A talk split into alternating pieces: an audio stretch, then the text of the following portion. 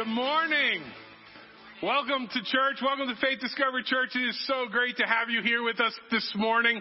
We're going to read, we're going to start our service reading from Psalm 78, and I think this, the words will be behind me on the screen. My people, hear my teaching. Listen to the words of my mouth. I will open my mouth with a parable. I will utter hidden things things from the old, things we have heard and known, things our ancestors have told us. We will not hide them from our descendants. We will tell the next generation the praiseworthy deeds of the Lord, His power, the wonders He has done. He decreed statutes from Jacob and established the law in Israel, which He commanded our ancestors to teach their children, so the next generation would know them. Even the children yet to be born, and, and they in turn will tell their children. Then they will put their trust in God and will not forget his deeds and would keep his commandments. Would you pray with me this morning? God, I thank you so much for how much you love us. You love us enough to set, excuse me, to set us up so that we can pass your love to generation to generation. God, I pray especially that the words of this psalm this morning would be rich in our hearts and in our children's hearts. God, through, uh, in this room and in our children's ministries and everything we do today, that your truth would be go forth and that it would encourage and inspire us. In your name we pray. Amen. If you're new with us this morning, we st- we start our, each of our services by by reciting the Apostles' Creed, and so we enjoy, invite you to stand and join us as we declare and, and proclaim what we believe to be true. It says, I believe in God, the Father Almighty. Say it with me. The maker of heaven and earth. And in Jesus Christ, His only Son, our Lord, who was conceived by the Holy Spirit, born of the Virgin Mary, suffered under Pontius Pilate, was crucified, dead, and buried. He descended to the dead. The third day he rose again from the dead. He ascended into heaven and sits at the right hand of God the Father Almighty. From there he shall come to judge the living and the dead. I believe in the Holy Spirit, in Christ's universal church, the communion of all believers, the forgiveness of sins, the resurrection of the body, and the life everlasting. Amen. Would you stay standing and join us as we sing this morning?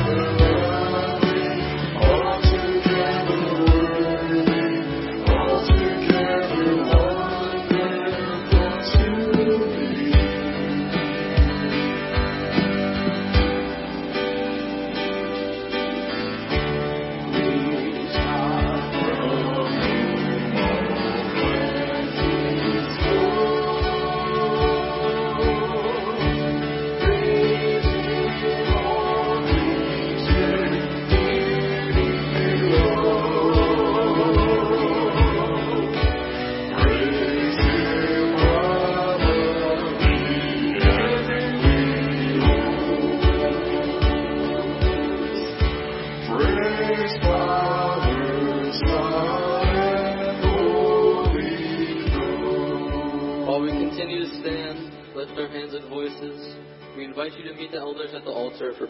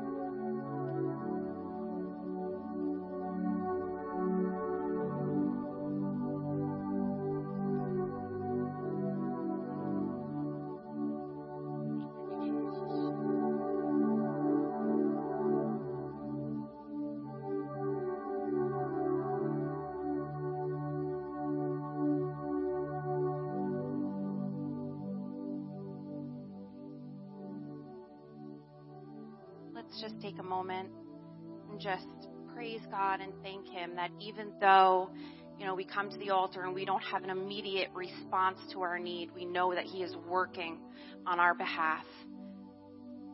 We know that He sees every tear and He hears every whisper. He hears every groan, even if we don't have words behind it.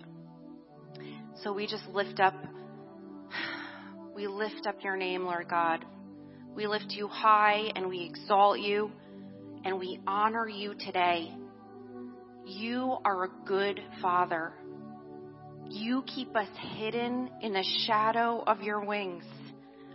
When this world seems volatile and unknowing, we have a shelter in you. You promise to never leave us or forsake us. For who is like our God that is always there in our darkest moments? Your redeeming power promise us, promises us a life of hope and freedom, and your love knows no bounds. You are our inheritance. You are our purpose. And Lord, we ask that you would meet us where we are at. Everyone in this room, everybody that we are lifting up in prayer, Lord God, I pray that the masks that we hide under would fall away and that we would not be afraid and we would not run from you. I pray that we would invite you into every area of our lives and that you would speak to us. Convict us where we need to turn from sin or change our ways, soften our hearts. God, I pray for the lonely here today, for those who just desire love and acceptance but have met rejection and disdain. Show yourself as the one who desires us more than anyone and that we would experience your love. For God, you want us to experience all that you are, all that you want to pour out. I pray for those here today that need to experience your grace, pour that out abundantly. For those that need to experience your provision, supply more than they could imagine. And for those that need to trust you when they can't see, I pray that your peace would abound. And lastly, I pray over these boxes that we prepare today. Lord, I do pray that you would bless the hands that prepare them, that as we work and give, that we would just receive blessing. But Lord, I pray that you would just bless the children that receive them. That there would be God sightings all over the world. That a child that needs a certain box, Lord, um, that they would open, that would just meet a need that they would have, and that they would come to know you through these.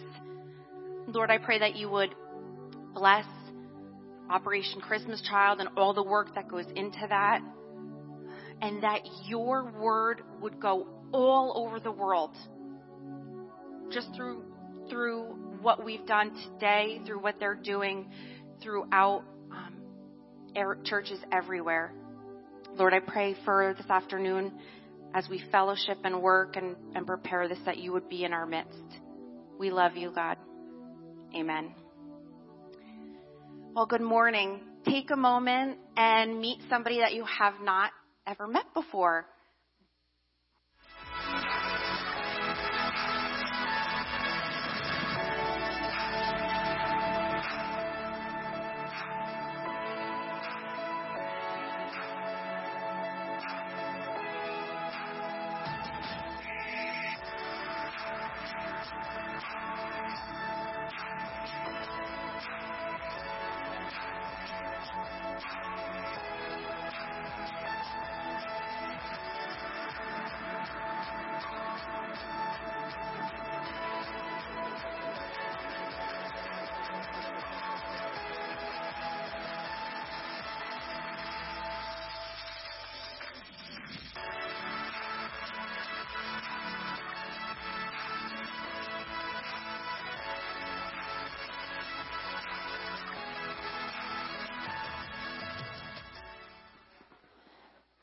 Well, good morning. It's nice to see you all here greeting one another and welcome to those of you who are joining online. We're glad that you're with us as well.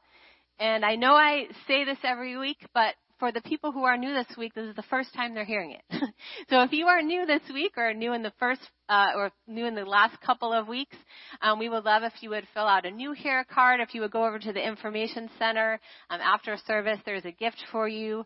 Um, there's some things happening after service today, so it might be a little bit more chaotic than usual, but hopefully you've already been greeted, and we're very glad that you're joining us this morning all through the month of November, um, there is a giant Campbell's soup can out in the um, cafe, and we are collecting canned goods for our FDC food pantry, um, which serves 30 to 40 families weekly um, in the surrounding area. So thank you for those of you who have already brought cans, and it will be there all month, so you can continue to do that. We'll eventually be bringing some stuff up to the food pantry, so please feel free to pile it on um, throughout the month. And thank you for those of you again who have done that already. Um, so today, Operation Christmas Child, as Joy prayed for, here's the good news. If you are here, you have everything you need to be across the parking lot um, after church. So we are glad that you're here. Please, please, please join us for our packing party. You don't have to bring anything with you. I will tell you that after service, we'll all just be streaming up there. There will be hot chocolate ready for you to make um, however whatever flavors you'd like to add to it. That's ready for you. There's some chocolate chip cookies. There's a photo booth so you can take some fun photos. Um, and then once most of us have gathered there, um, we're going to start packing boxes together. So please, please, please join us after service, and then we can add to the numbers. We're, hope, we're hopefully t- going to pack 150 boxes um, after service that we are going to add to all of these who um, that you've brought already. So thank you for your generosity, and please join us after service. A couple things happening this week um, because Thanksgiving is on the week that um, Sister Strong and Men's Group usually meets. We're meeting a little bit early, so this Friday night is Sister Strong at 7 o'clock in the cafe. Again, you don't need to bring anything, just yourself. You don't have to have read anything beforehand, and we won't, Juanita won't even send you home with homework. Um, so please join us. Um, we would love to see you at 7 o'clock on Friday night. And Men's Group will be meeting for their fire pit. Um, last time it got almost rained out, so it didn't happen. So um, fire up at the fellowship hall in the parking lot um, at six o'clock on Saturday, um, and that will be a time of fellowship. And guys, you are invited to join them in there on Saturday night. All right.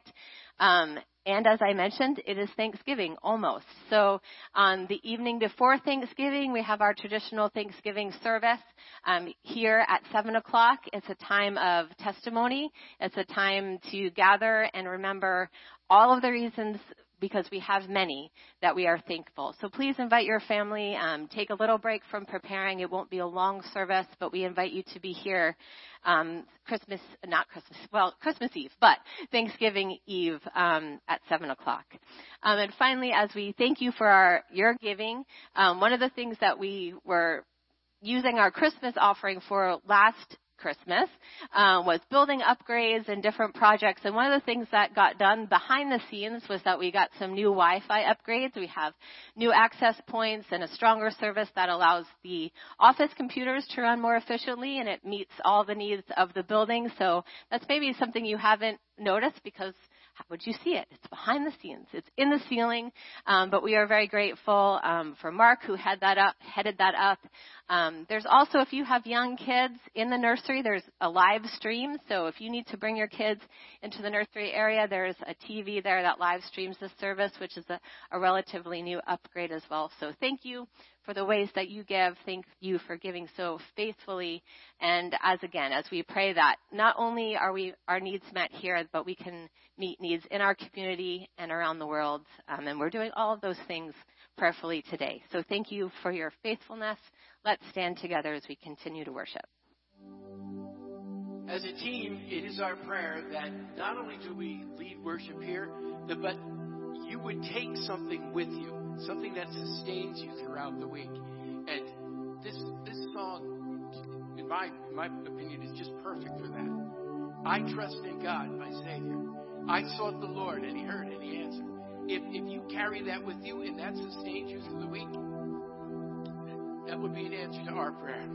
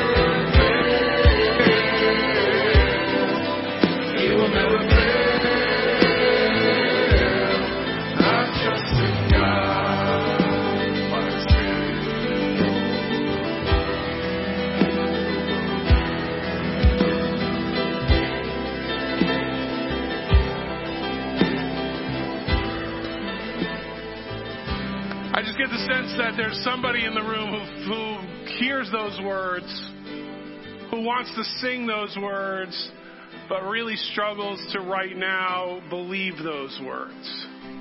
That I sought the Lord, that He heard and He answered. If that's you this morning, I just want to encourage you. You don't have to talk louder. You don't have to say it again. But God hears you and He answers. Would you pray with me this morning? God, I thank you that you do hear us. And for the person in the room this morning who is discouraged, felt like they just have prayed and cried out and asked and not received an answer. I just pray that your presence would be manifested in a way that's tangible. There'd be an understanding and a revelation of your love. In your name we pray. Amen. Amen. You may be seated. Uh, thank you, worship team. Uh, appreciate your work each week and this morning. Give it up for them. They do a great job and they work hard. While they're coming down, I want to release the kids to go to children's church because that's really where they want to be anyway. But uh, we're glad that you're here. If we haven't met, my name is Jason. I'm the pastor here at Faith Discovery Church, and it is an honor that you've chosen to spend a little bit of your Sunday morning with us. And if you're joining us online, thank you so much for being here. We appreciate you. You are part of our family, and so we want you to, to know that you're loved and you're appreciated. Encourage you in the chat features that are on the different platforms that you're watching this morning to uh, talk. Church is better when we're together. Church is better when you're here. So thank you for making church better this morning because you've been here to join us. Um, I want to take a moment today to thank our veterans. Um, we, uh, yeah, give it up for our veterans. In fact, if you're a veteran, please stand. There are a couple of you around, I know it. So um, thank you.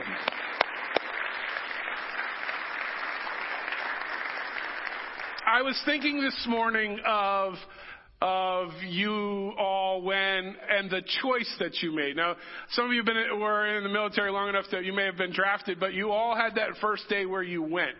You didn't know what you were going to experience on the other side, and so I just want to say thank you. We honor you. We appreciate. We thank you um, for your service to our country. Um, and then I'm really excited today because it's Christmas Outreach Day. Now, some of you are like, it's not Thanksgiving yet, it can't be Christmas yet. We're going to pause, we're going to call time out for about 45 minutes on the rules of no Christmas for Thanksgiving uh, after church today when we go up to the other building and we have our packing party. Because uh, because of the rules of Operation Christmas Child, we have to hand in all the stuff before Thanksgiving. And so for those of you who have rules, I'm not calling you out, Bob Miller, uh, who have rules about no Christmas trees and those kinds of things, we're, we're just here to, uh, to, we're celebrating children today. And so, um, but there's been some confusion, and Laura cleared some of this up before. But I was talking to Jessica this week, and I said, Jessica, uh, tell us what uh, your perspective when we talk about packing party. And she said, the first time I, I heard you talk about it, I thought I had to bring the box and all the stuff, and we were just going to pack all the stuff that we had supplied.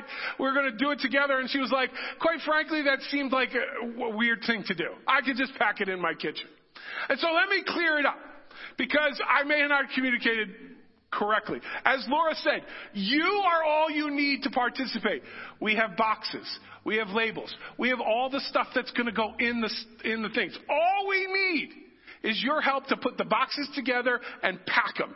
And then, uh, and then next Sunday we'll have uh, probably we usually average about 300, 350 boxes that we will have the kids come forward and pray over, and it'll be a fun experience next week.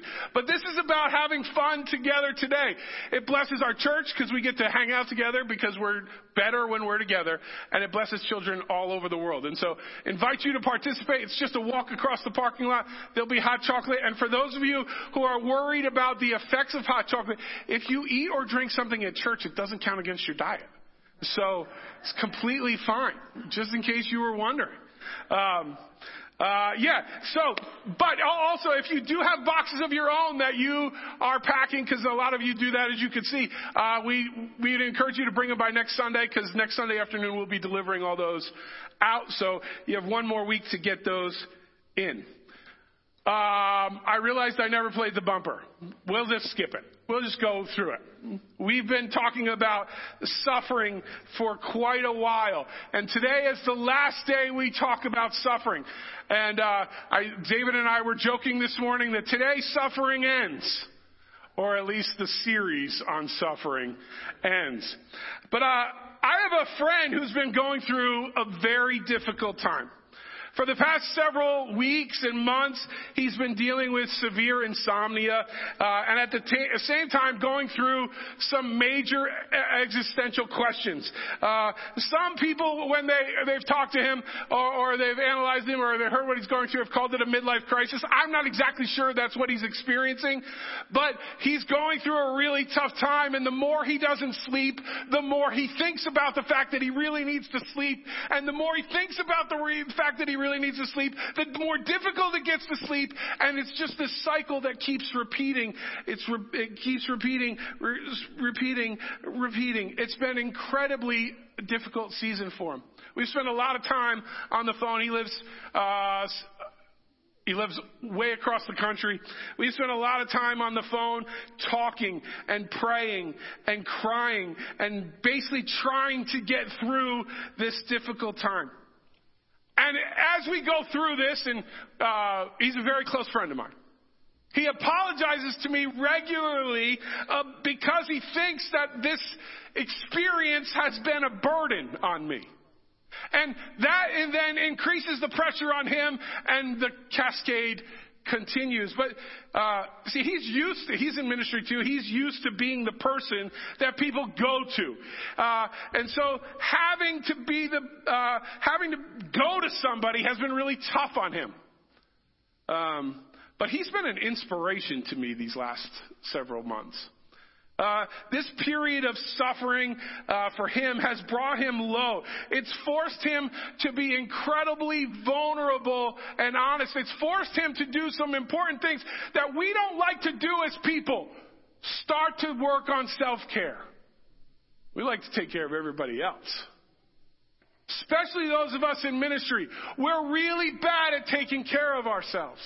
We like to take care of you better because it makes feel, us feel better about ourselves. And so, as we've been talking about suffering and, we've been talking about some of the traps that suffering ensnares us with, one of the, the next trap I, trap I want to uh, present to you is the one that almost every sufferer deals with at one point or another, and that's denial. It's very tempting to deal with the pain of the thing you're suffering by working to minimize its power or its size or its potential effect on you. It's tempting to work to convince ourselves that the, the bad perhaps isn't just so bad after all. It's tempting to try to cobble together a temporary peace of heart, excuse me, by denying the reality that we're facing. It's tempting to rise to the throne of a God, to create a whole new world of our own making, which, over which we're sovereign, and that looks and works in ways different than our real world is working and looking. And so we try to pretend that it's not real. Now, maybe that sounds harsh, but it's something we all need to face. When it comes to suffering, no one swindles ourselves more than, I mean, no one swindles us, uh, swindles us more than we swindle ourselves. It's so tempting to tell ourselves subtle lies in order to give ourselves some peace of heart. It's tempting to work at, at, at thinking that things will be okay that just aren't okay. It's tempting to convince ourselves that we can handle things that are bigger and are beyond our control. To look, to put a happy face on when we're not very happy. And to give fake, false, platitudinous, faith sounding answers to questions when inside the struggle is so deep that we're doubting even God's love and presence in our lives. In suffering, denial is more a temptation than any of us think. And, and it has a response that never leads us anywhere good. I think it's important for us, uh, for every sufferer to reflect how utterly, unashamedly, and boldly honest the Bible is. From Genesis 3 on, biblical writers don't present us with a sanitized version of life. Just a couple of highlights from the shocking sibling homicide of Genesis 4 to the adultery and murder that David commits, the unjust execution of Jesus, the final defeat of the enemy. The Bible is marked with stories of deceit, family betrayal, political corruption, disease, famine, rape, murder, unspeakable spiritual darkness. It's important to understand and recognize that if the, if the, the Bible can be honesty, honest about the true conditions we all face and are required to deal with, that maybe God's offering us a gracious welcome to be honest about the de- things that we're dealing with. Faith that the Bible presents never, never requires you to, do, to deny harsh realities. It never asks you to minimize your suffering. Biblical faith never makes you put a happy face on and act as if things are okay when they're not okay. It never asks you to defend God's reputation by acting, by acting as if things are better than they actually are. God's honesty about life in this broken world is a welcome to each of us to be just as honest. Hebrews chapter 4 tells us, Therefore, since we have a great high priest who has ascended into heaven, Jesus the Son of God, let us hold firmly to the faith we profess. For we do not have a high priest who is unable to empathize with our weaknesses. But we have one who has been tempted in every way, just as we are, yet did not sin. Let us then approach uh, God's throne of grace with confidence that we may receive mercy and find grace to help us in our time of need. In Jesus, you have an advocate. Crying out to God in your moment of need is like talking to a dear friend uh, uh, whom you are comfortable talking to because you know they know exactly what you're going through. Jesus is not a student of your suffering, or not just a student of your suffering. He is a first-hand participant in suffering. You have an advocate who can relate to your situation. God understands the broken space that the sufferer inhabits. In the dark moments, there's one thing on which you can be eternally confident and one on which you can build your, mom- uh, your motivation and your hope. It's the understanding and the sympathetic love of Jesus. There's nothing you could go through that he hasn't experienced.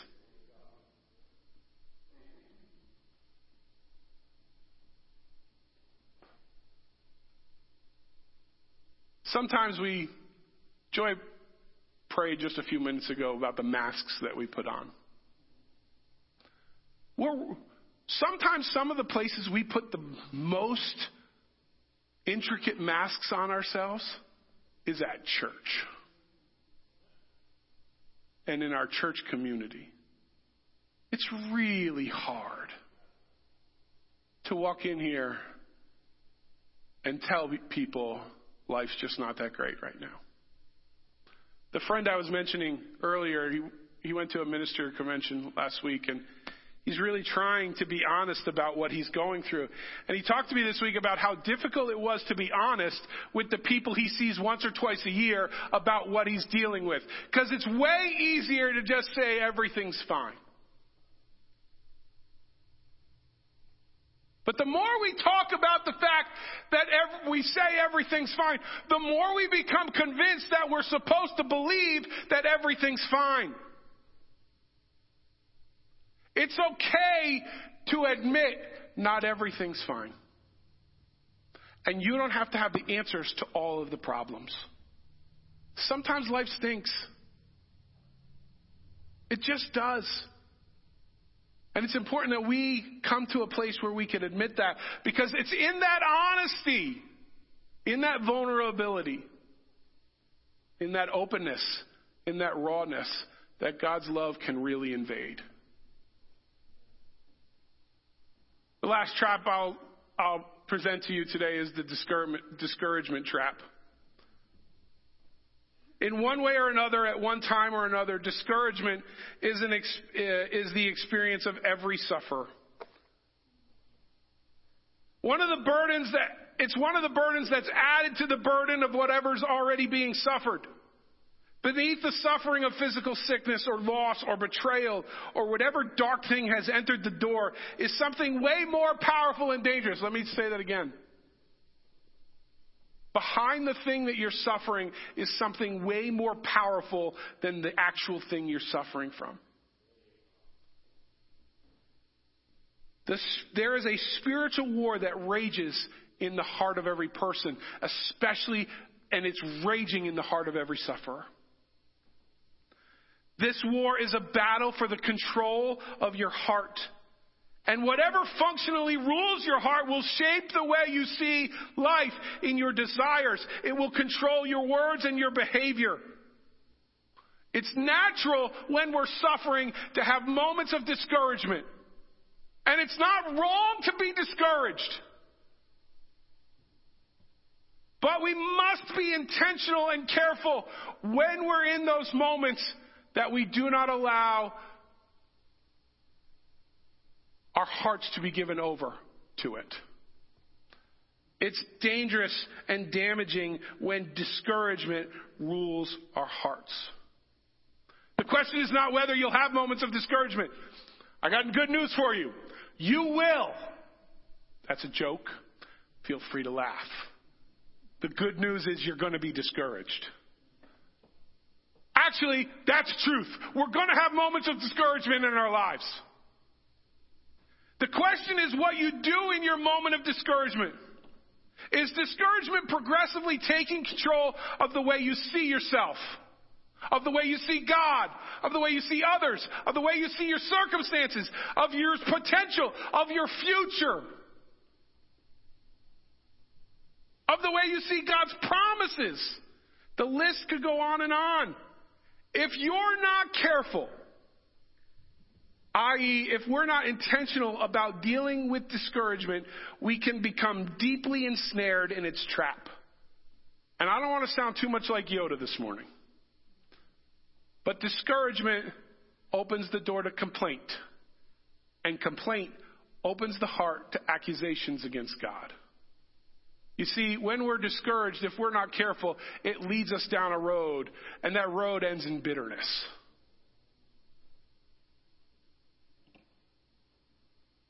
And there's only one person who's hurt by your bitterness you. The person who hurt you, they're not hurt by your bitterness. It does nothing to them, but it poisons your heart.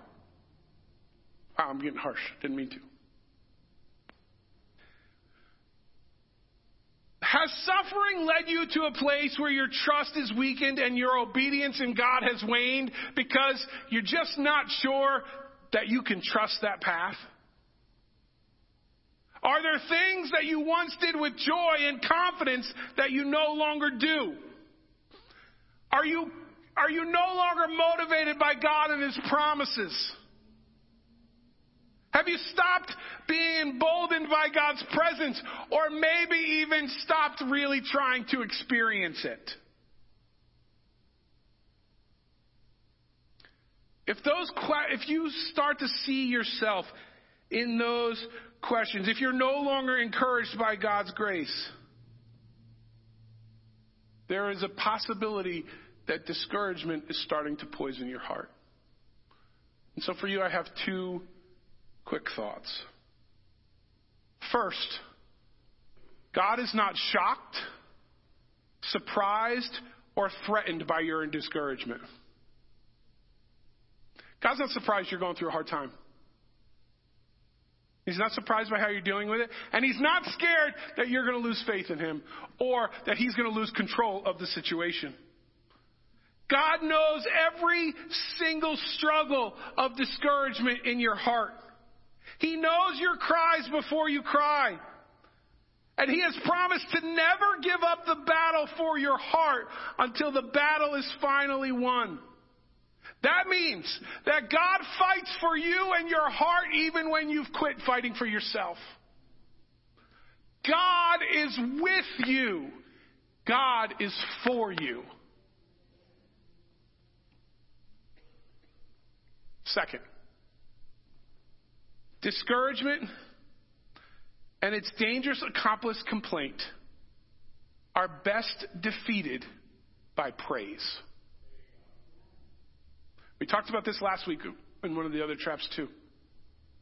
If we can be intentional about starting to focus on the blessings in our life, we're more apt to be able to deal with the discouragement. Not because it makes the discouragement go away, but it reminds us of God's presence in the middle of the discouragement. His presence with us.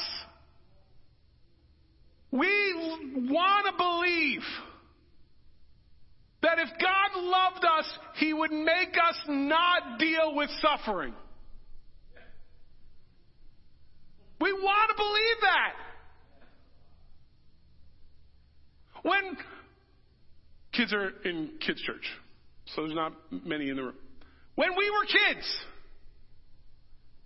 and our parents told us no to things, we thought that meant they didn't love us. Because we've come to believe quite naturally that love equals I get what I want.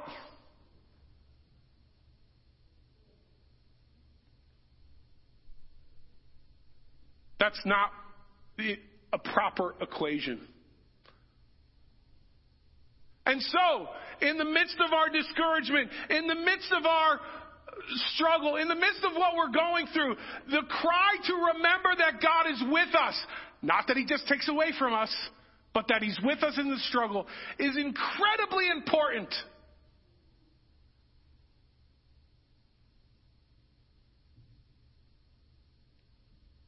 We cannot let discouragement defeat our hearts. We should and can praise God. And we can remember that God is sovereign. And it's His sovereignty that actually can be a comfort to us. You know the control that you love? The control that you've been desiring? The control in your life that is often so hard to grasp, but is the only thing that you think can give you peace of mind. You know that control? God has it. We need to stop trying to grasp the control and start gra- grasping the God who has the control. When we come to a place where we realize that God is in control instead of us, it's one of suffering's greatest blessings. God is, is in sovereign control over all things. How is that possible? I don't know. There is a mystery about God. God will do things that will remain a mystery. You'll never fully understand or comprehend all that God's doing. You'll, under, you'll never understand His makeup, His power, His construction. We can, we can have a slim grasp of His love for us. But there are some things that remain a mystery. And, that, and the, in His sovereignty, God brings things into our lives that will confuse us. At times, we will struggle to reconcile what God has done with what God has said. That takes faith.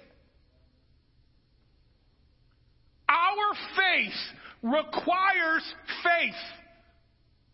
Jason, you can't define a word by using it as its own definition. You're right. Your faith in God requires you to have faith in God. It requires you to believe in God and His sovereignty, His love, His control, His purpose, all of His goodness in the moments that are completely out of control. It's really not faith to believe God is good when life is good. It's faith that says God is good when my life isn't. There are times when we're tempted to believe that we're not able to trust until we're able to understand. That our peace and heart is somehow dependent on all the mysteries being solved. Here's the problem with that. God's secret, God's secret will is called his secret will because Guess where I'm going here? It's a secret. In Scripture, God defines His character. Scripture unfolds God's grand redemptive plan. But it does, but God doesn't explain Himself when it comes to the details of how and why He rules the world the way He does. Rest and peace of heart, excuse me, will never be found in trying to understand everything God has ordained for this world and for us because there will always be some lack of understanding. But if we will allow ourselves to surrender to Him, we relinquish that need to be the one in control. And we can allow ourselves to surrender to Him, not because we'll have every mystery explained, but because He has designed His character. And we can trust, He has defined His character, and we can trust that His ways are better. We sang it this morning. I sought the Lord, and He heard, and He answered. I trust in God. You see, God's rule is eternal. It is global. It is specific. It's an expression of his character and it's beneficial to us. We are not eternal. We don't see the whole picture. We're not global. And, and while we're specific, I would say to us we're individualistic more than we're specific. But because we're individualistic doesn't mean that God has abandoned us. God knows every single detail of the heart of every one of us. He knows you intimately.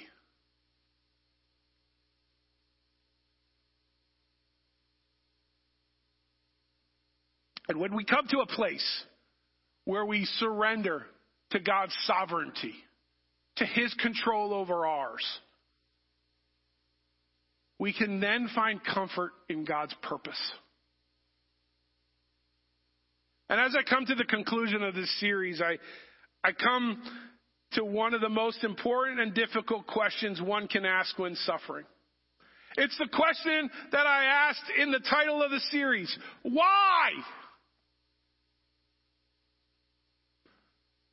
Why does God allow suffering?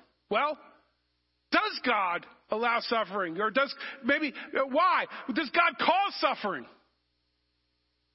That's a great question. If, if the answer is yes, then why? The better question to ask is why does God allow it? God allows it for a number of reasons. We suffer because we live in a fallen world. Suffering has been part of our world since we chose our ways over God's ways. But that answer leads to the next question. Why does God allow suffering? This morning I suggest to you that that's the wrong question to ask, or I, at least I believe it's the wrong question to focus on. God's sovereignty is beyond the scope of our thought. And we've already seen how it actually can be a comfort to us. So in a, in a heart of complete, with a heart of complete surrender, can we ask God, instead of why do you allow suffering, can we ask God to use our suffering to produce good? In us and in the world. In James chapter 1, it says, Consider it pure joy, my brothers and sisters, whenever you face trials of many kinds. By the way, that's a crazy statement. Here's what I want for you guys. Be happy when it's tough. Celebrate. That's a different kind of party. James says, consider it pure joy when you face tri- trials of many kinds. Because you know the testing of your faith produces perseverance. Let perseverance finish its work so that you may be mature and complete, not lacking anything. James is saying, and he's talking to early Christians, early Christians. He's saying that the bad things that you endure are a tool of a very good thing that God is doing in and in you and for you. James is writing to first century Christians who've been scattered because of Jewish persecution. There was unrest in the Middle East. There's still unrest in the Middle East.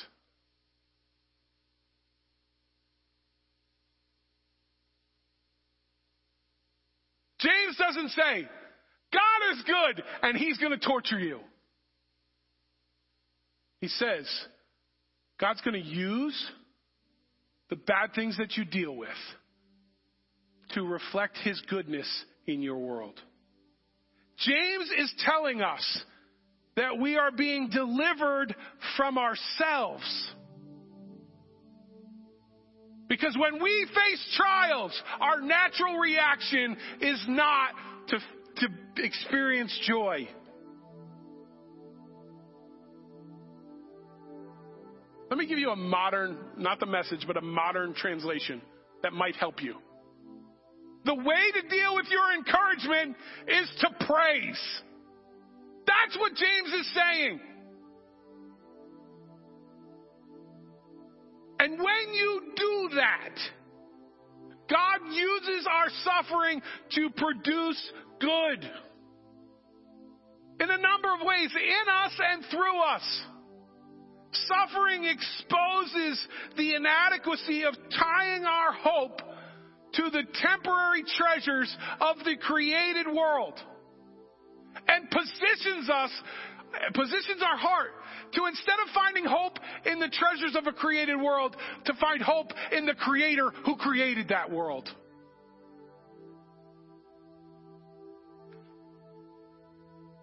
Suffering prepares us for how God wants to use us. For those of us who come to Christ, and if you're here this morning and you have never put your faith in Christ, I encourage you to do that. It's very simple. It's simply by saying, God, Jesus, Would you be my Lord? When you do that, when you t- align yourself to Christ, you position yourself to receive His love. And those of us who've received His love have been called to be part of what God is doing in the lives of those around us and around the world. God uses suffering to make us both willing and ready to be part of what He's doing. You are part of something so much bigger than, your, than yourself. We live in a world that can be e- so easy to become singularly focused, individually focused. All too often, we want the Disney World picture of what God can do in our lives. But the truth is, the better way is found when we understand that God is using us to be part of His story rather than us using Him to accomplish our story. Society has told us that we are the star of the story. You're the star of your life. You're the most important person. When you're on the plane and the mask falls, put the mask on the star and then deal with other people.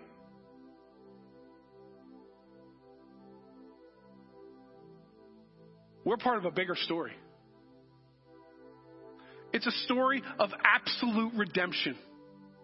You are part of the story that God is telling about the redemption of the world back, restored to the way He created it. But that means you might have to suffer. In the most significant action of the world's creation's redemption, Jesus suffered.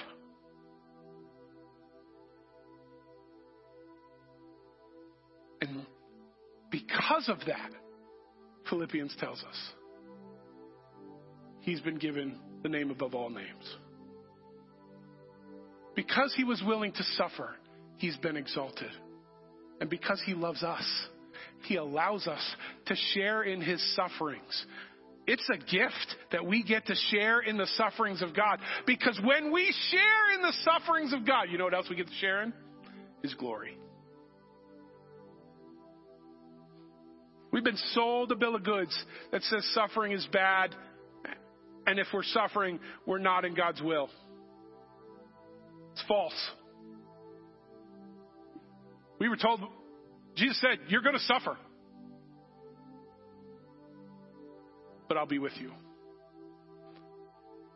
When we suffer and we respond in pure joy, we shine a light in a world, into a world that the world does not understand. How are you experiencing joy when that's what you're experiencing? I know Jesus loves me, and I know He's present with me. And it really hurts to go through what I'm going through right now.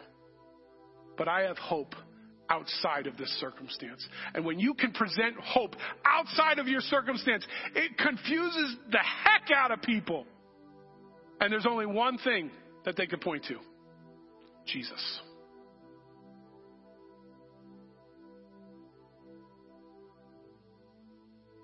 Suffering reminds us of our promised future. If you're going through it today, if you're suffering, you have hope. Today is not forever.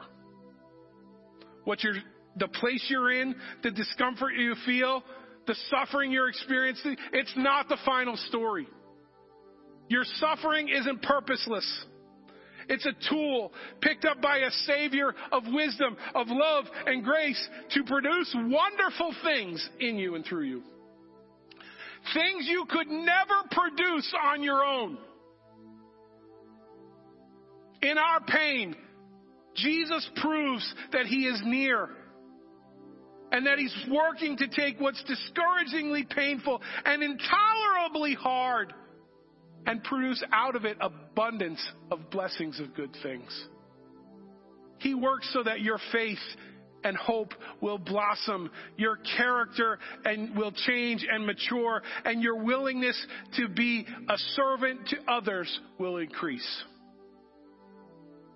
And ultimately, you'll receive his promise. An eternity free from suffering. That sounds good. But that's not the ultimate gift. It's an eternity, eternal life. That's not the ultimate gift. It's an eternity in God's presence.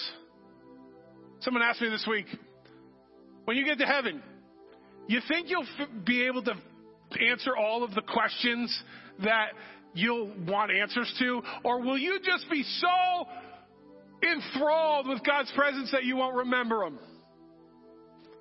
I was like, I think probably we'll be in so enthralled in His presence. But at some point, I'm going to find out what happened.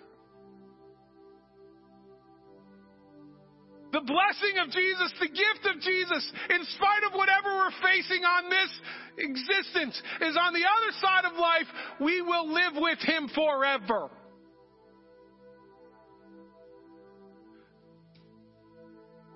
David and I joked this morning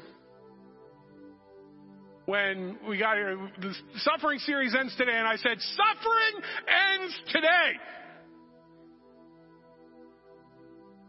The practical reality is for most of us, suffering doesn't end today.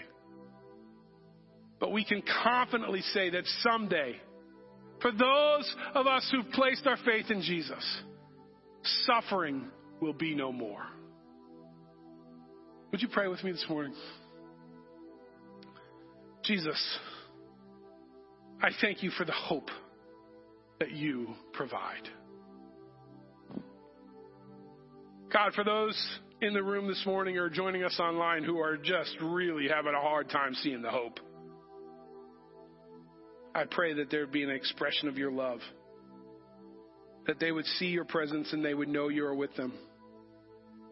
And I thank you that in the fullness of your grace, you've chosen to share your glory with us. The end of each service, we share communion together, and so I'm going to invite the elders forward to to um, to serve that. And um, Mark, would you be willing to come serve? Should have noticed that Gary wasn't here this morning. Asked you ahead of time, but thank you. We invite you to stand and come to the aisle that's clo- the center aisle closest to you and come forward, receive the elements, take them from the person, and then bring them back to your, your seat. We will partake communion together. If you're not able to walk forward, we'll get someone to, uh, to bring them to you. And if you are just not comfortable, that's okay. We're glad you're here.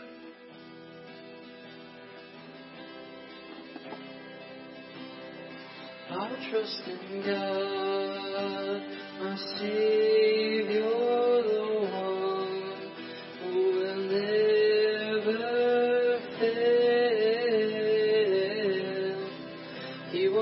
fail.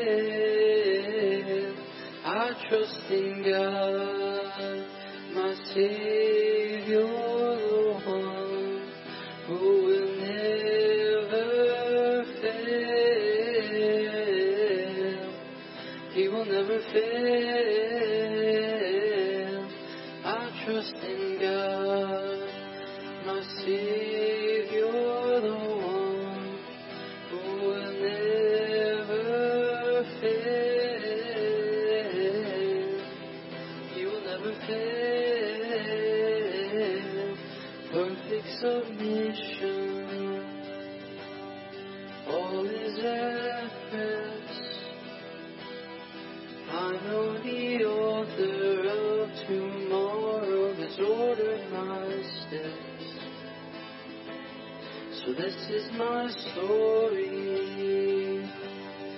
this is my song.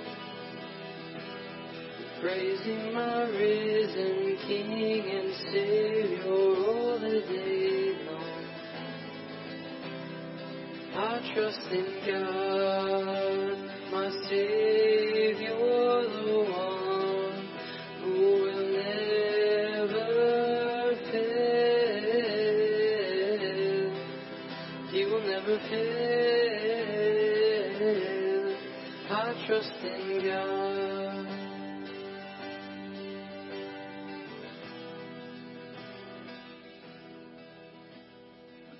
Scripture teaches us that on the night he was betrayed, Jesus had dinner with his disciples. And at one of the servings, which was customary and traditional, he took the bread and he broke it. And he gave thanks and he told them, told his disciples that this bread was his body, which had been broken for them. And that when they came back to this traditional meal, they should remember him. That he was going to go do something that defied their logic. He was going to go suffer. They thought he was going to be a king. And he said, My vision is way bigger than you could ever dream. God's vision for your life is way bigger than you could ever dream.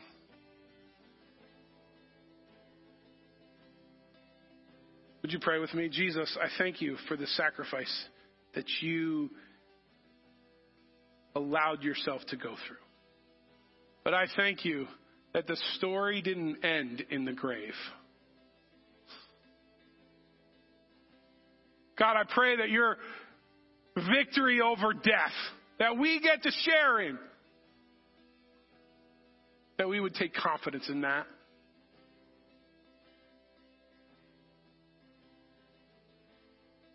Be honored by our life. And I pray that we would be inspired by what you've offered us.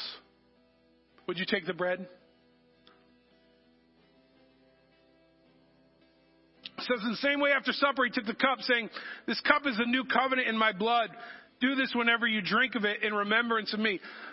When he said that, he was talking about the covenant was really the relationship between God and man.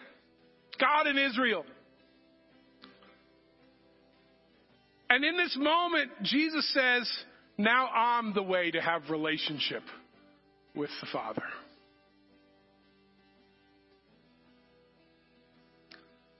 Jesus is the way to have relationship with the Father. We can add a lot of crazy rules to things. But Jesus came so that we could be unencumbered between us and God. You can have an unencumbered relationship with God because of the work of Jesus. Would you pray with me? Jesus, I thank you that you have given us access to an unencumbered relationship with the Father. You've given us your Spirit. Help us to boldly walk in your world, in this world, because of your love. In your name we pray. Amen. Would you ch- take the drink with me?